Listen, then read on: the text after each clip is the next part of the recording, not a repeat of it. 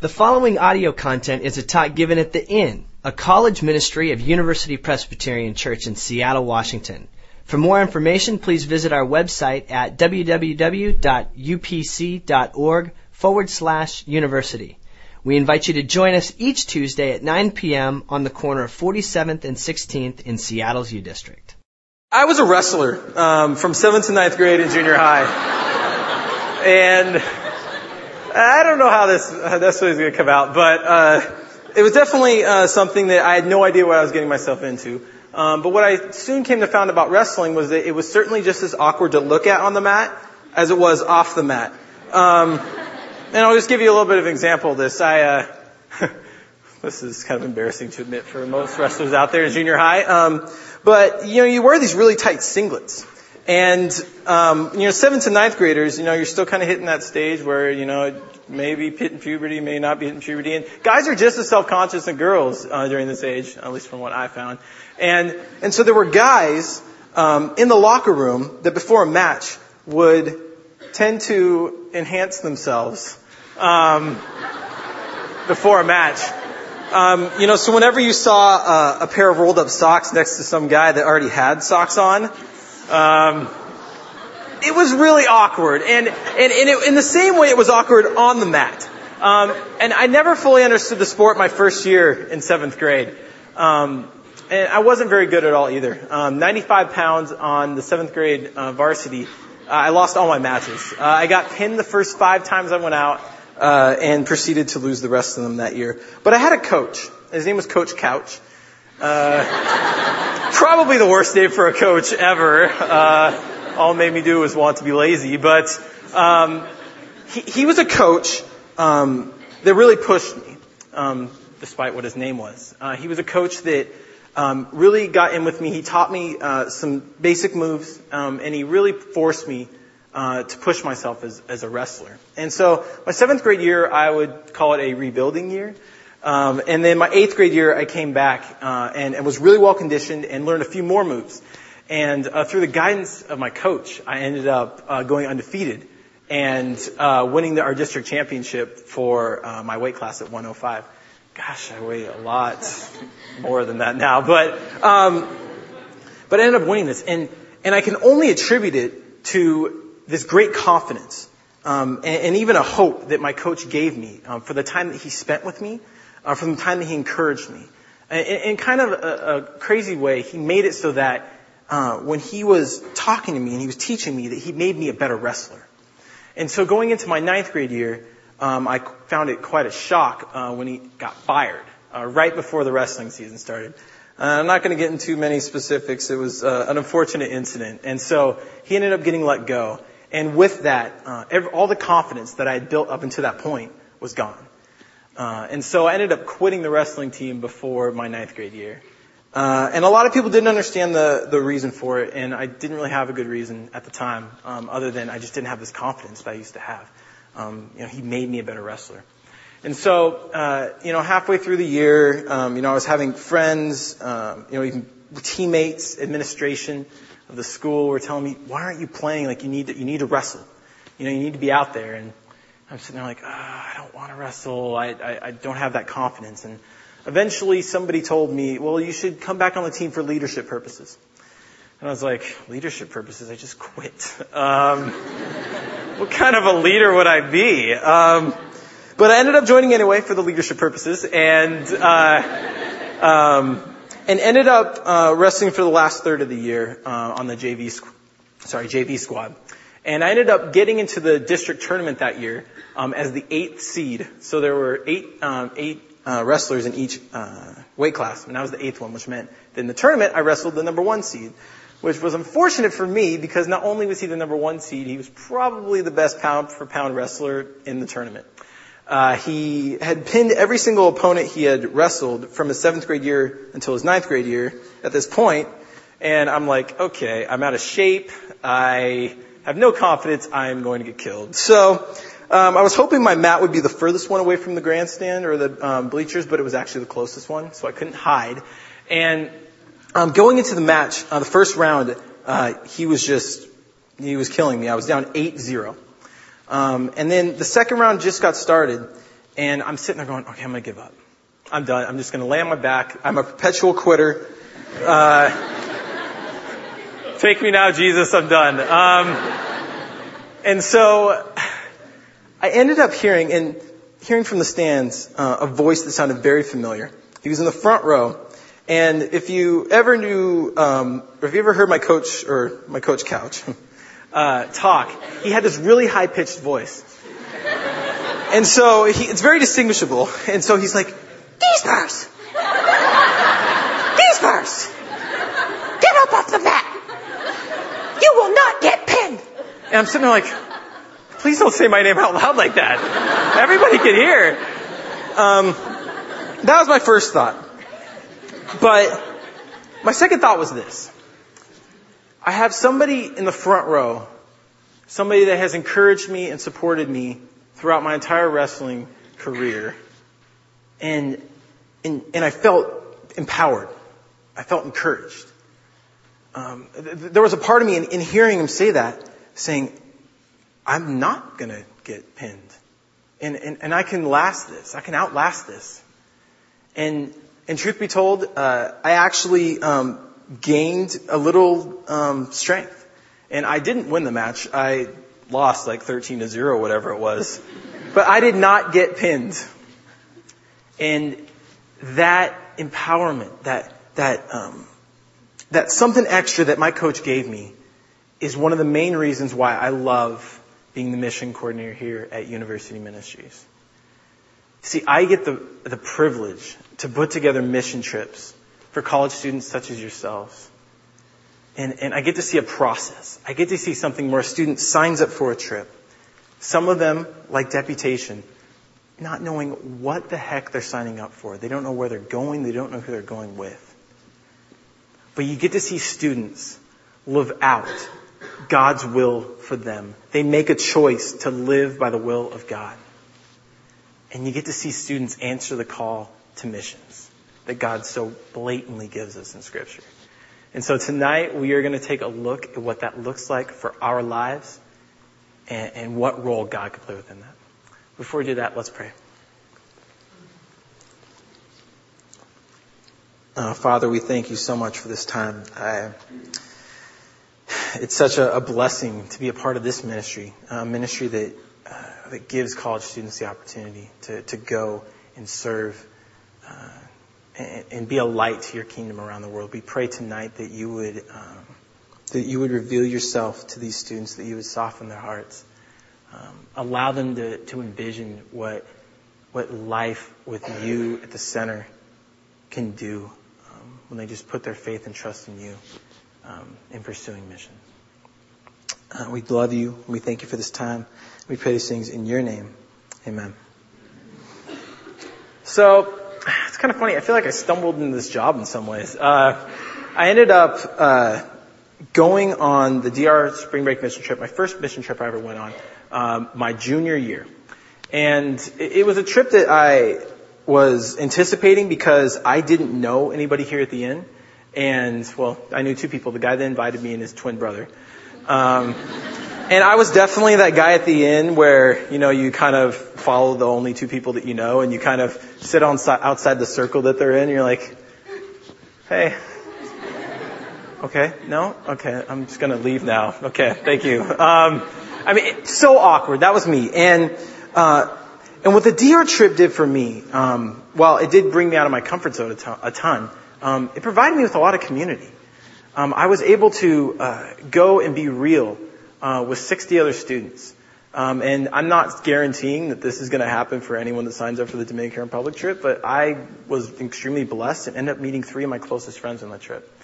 Um, and it was a really great experience, a first, a great first experience for me to, to get a taste of, of, of what being in a community looks like as opposed to just being in a place where you worship.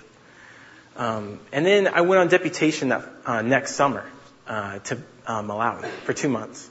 And that trip was a little different. Uh, while the D R trip was uh, full of community and getting to know people and kind of seeing God's plan uh, globally, the deputation experience was more of a personal growth. Uh, through that trip, I was able to understand um, God's faithfulness, uh, how how strong He can be when you rely on Him, um, how much of a rock He has been uh, in my life, and that foundation was set. Um, and so as, as I'm coming to you tonight and talking to you about missions, uh, I want you guys to know that this is something that I'm extremely passionate about. Um, I've been able to live it out as a student and then come before you tonight as somebody on staff that gets to see each and every life changed uh, through these experiences. And so uh, the first question I want to pose tonight is, what do missions reveal about God? And, and how do we fit into that plan according to Scripture? Um, and I want us to take a look at um, not just specific mission opportunities through the Bible. I mean, God calls a lot of people out and tells them what to do, and, and, and they believe in that. But uh, what I want to focus on it is is what God is having us do in the midst of that, and why it's so important for Him to know that we are called to missions, and what's the significance of that. Um, when we look at the story of the Bible, um, even in, in the first call of missions with Abraham, you know, in Genesis twelve, you were called, you, God calls Abraham to be a blessing so that he can be a blessing to others. He gives Abraham that blessing. And that transcends over time. And you see Moses get that call from God. And Moses is unwilling to accept it. But you see God continue to tell Moses, no, this is for you. I'm going to give you everything you need. And you're going to make it happen. And, God, and Moses accepts that call. He's allowed, or allowed, he's he's given that power, much like my coach gave me, to become bigger than I could be on my, or than Moses could be on his own. And so you get to slowly see God's plan developing. He he puts people here, and and he and he creates opportunities for us to be with people because we are a broken world. You know, God hates seeing injustice. He hates seeing the fall of man. But we are all here to glorify His kingdom. And we're here to, we're here to bring harmony and peace um, to this world. You know, and the beautiful part about it is you get to see God's heart living out through mission. And the story of hope and belief, um, a lot of the things we'll be talking about tonight are rooted um, in Matthew twenty-eight um, and the Great Commission. So we can take a look at that real quick. Um, then the eleven disciples went to Galilee, to the mountain where Jesus had told them to go. When they saw Him, they worshipped Him, but some doubted. Then Jesus came to them and said, all authority in heaven and on earth has been given to me. Therefore, and this is the big call, go and make disciples of all nations, baptizing them in the name of the Father and of the Son and of the Holy Spirit, and teaching them to obey everything I have commanded you. And surely I am with you always, to the very end of the age. We can keep that up really quick. You see, God brought Jesus down here to dwell among us because He wanted there to be a connect between Himself and, and, and us. And Jesus is that connect. Um, he's that connection that we have. Um, and within this call that we have, there's on, on uh, chapter or verse nineteen... it's go. There's a command in that. It's proactive. God wants us to go and, and, and do something. He wants us to, to be active in our faith. Um, he wants us to be active in mission. Um, now, one thing that I want to note about this text is that it's one of the last accounts that um, that Jesus says in, in Scripture. Um, it's one of the last ones where Jesus is... Um, talking to the people that He loves, His disciples. Um, and I want you to think about this. Let's say that you died tomorrow. And and you had this great opportunity to, to come back to life for one day. What would you, when you came back to life, who would you talk to and, and what would you say?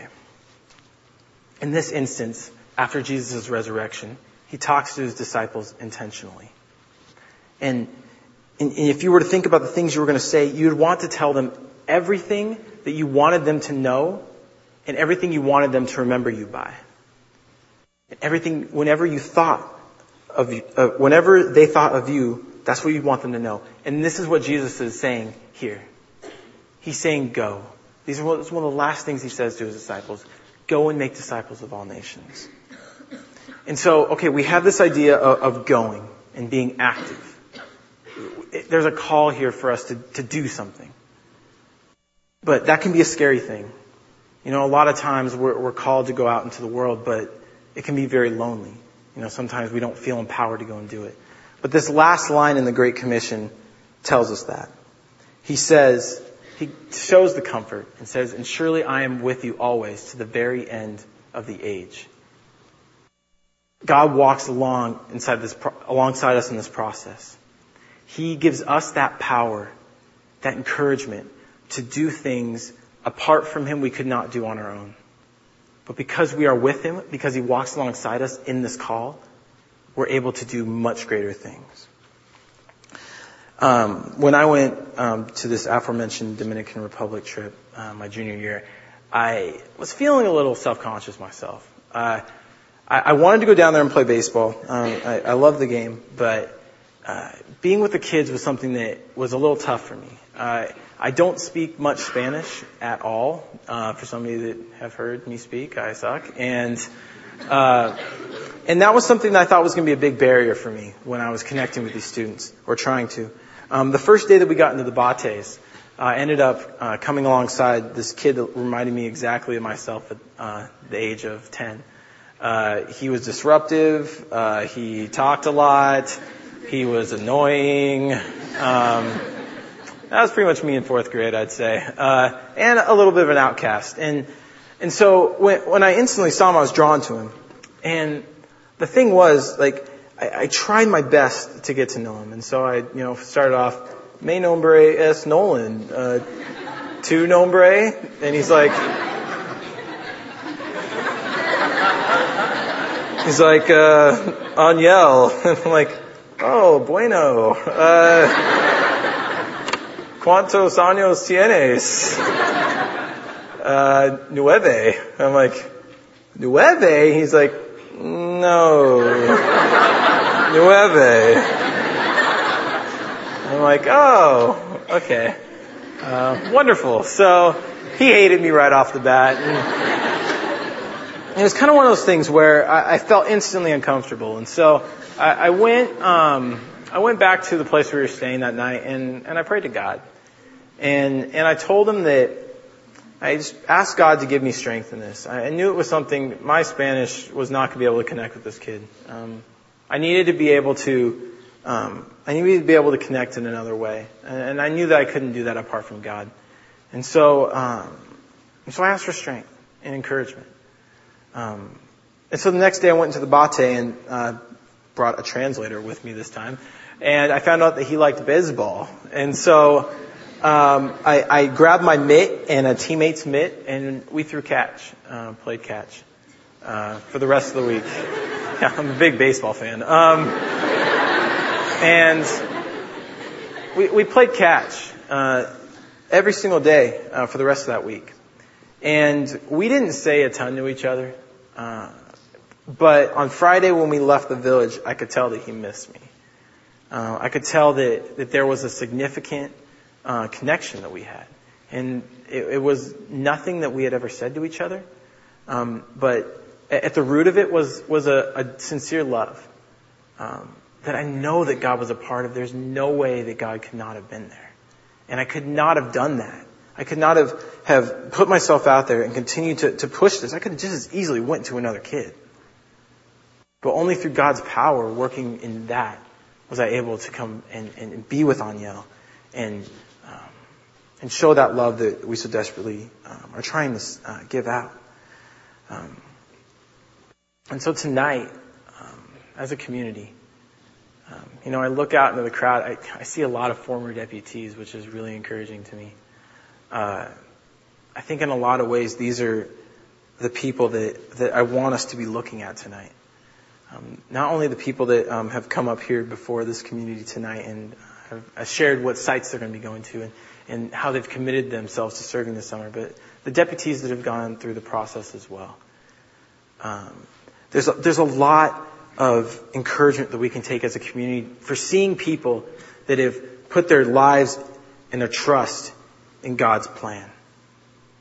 And I know that each of them would be able to tell you tonight, if they were up here, that is, if they put their trust in God and they believe that to be true, then God is going to do a lot of really great things.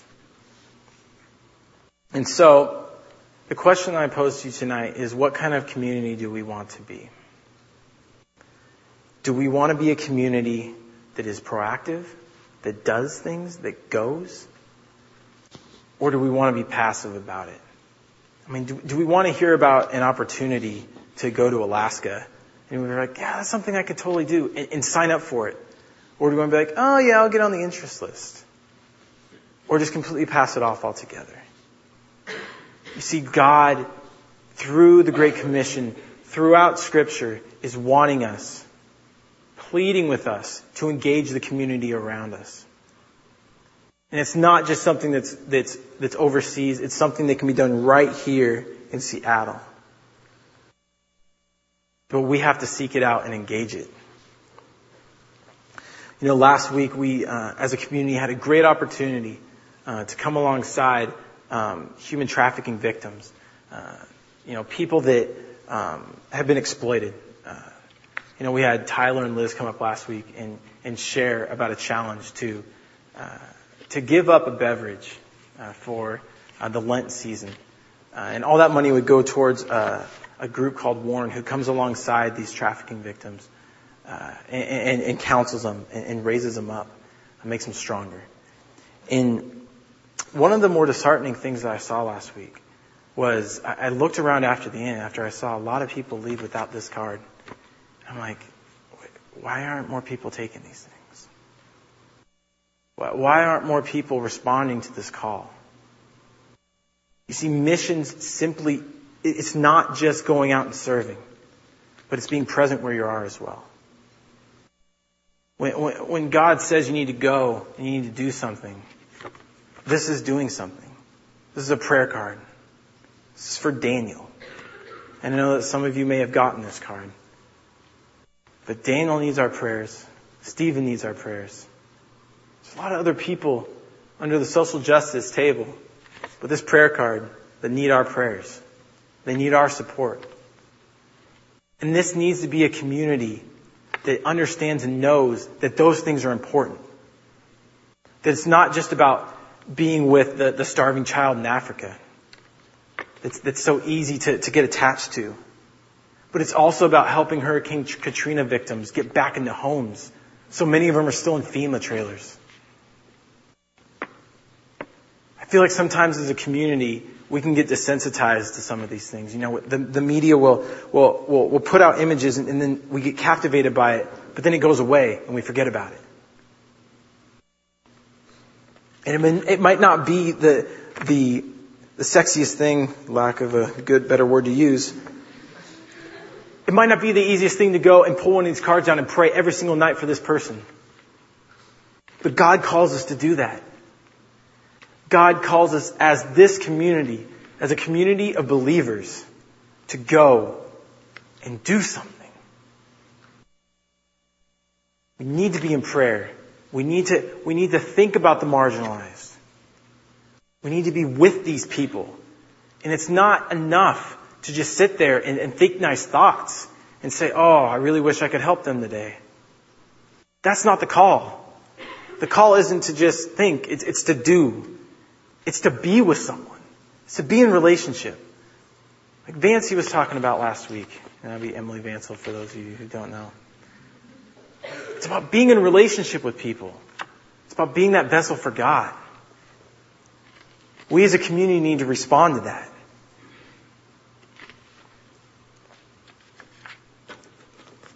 I think that one of the great joys that I have um, with my job is is is I do get to see students answer that call.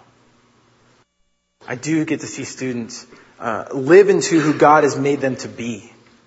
I get to see them be a part of this great big plan that God has to unify and reconcile. I get to see this wonderful picture and image, like I did tonight, of deputies when they find out where they're going, these huge smiles on their faces going, wow. I'm called to something bigger, and I have no idea what it's about, but I want to be a part of it. And that is the image that I want each of you to walk away from tonight when you're thinking about missions. There's an energy that comes from, from, from following God and answering His call. It feels a heck of a lot better than ignoring it. Let us not be a community that is apathetic towards pursuing the good for other people. We have a ton of ways in this community for you to get involved. And I'll tell you this right now. This message, while I'm speaking to college students, I relate to it a lot. Because when I was sitting here where you are today, I may have went on a lot of mission trips, but I was just as easy to ignore something that was hanging from the ceiling. And I was just as easy to ignore the need locally in this community. There needs to be something within. And and I know that some of you are thinking, okay, that's great, Nolan, but how do I get over the hump? And I'll tell you exactly how I see it. You first have to believe that God believes in you. You first have to believe that God believes in you.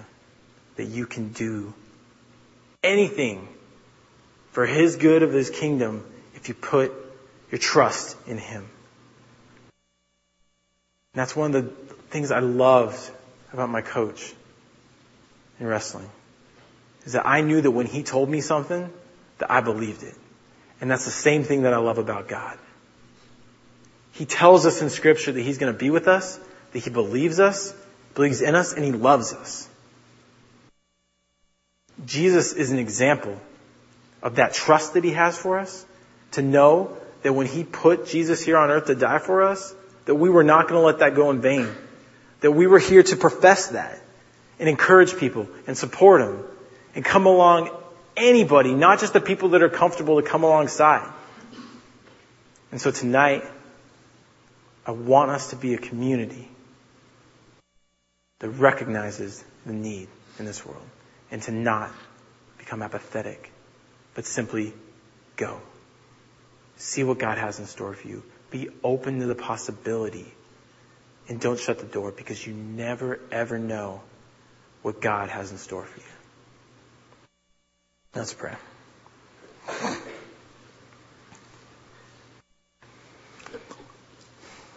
Um, God, I thank you so much for for your word and and for loving us first. I, I pray that, that tonight that we would be a community that responds to uh, what you call us to.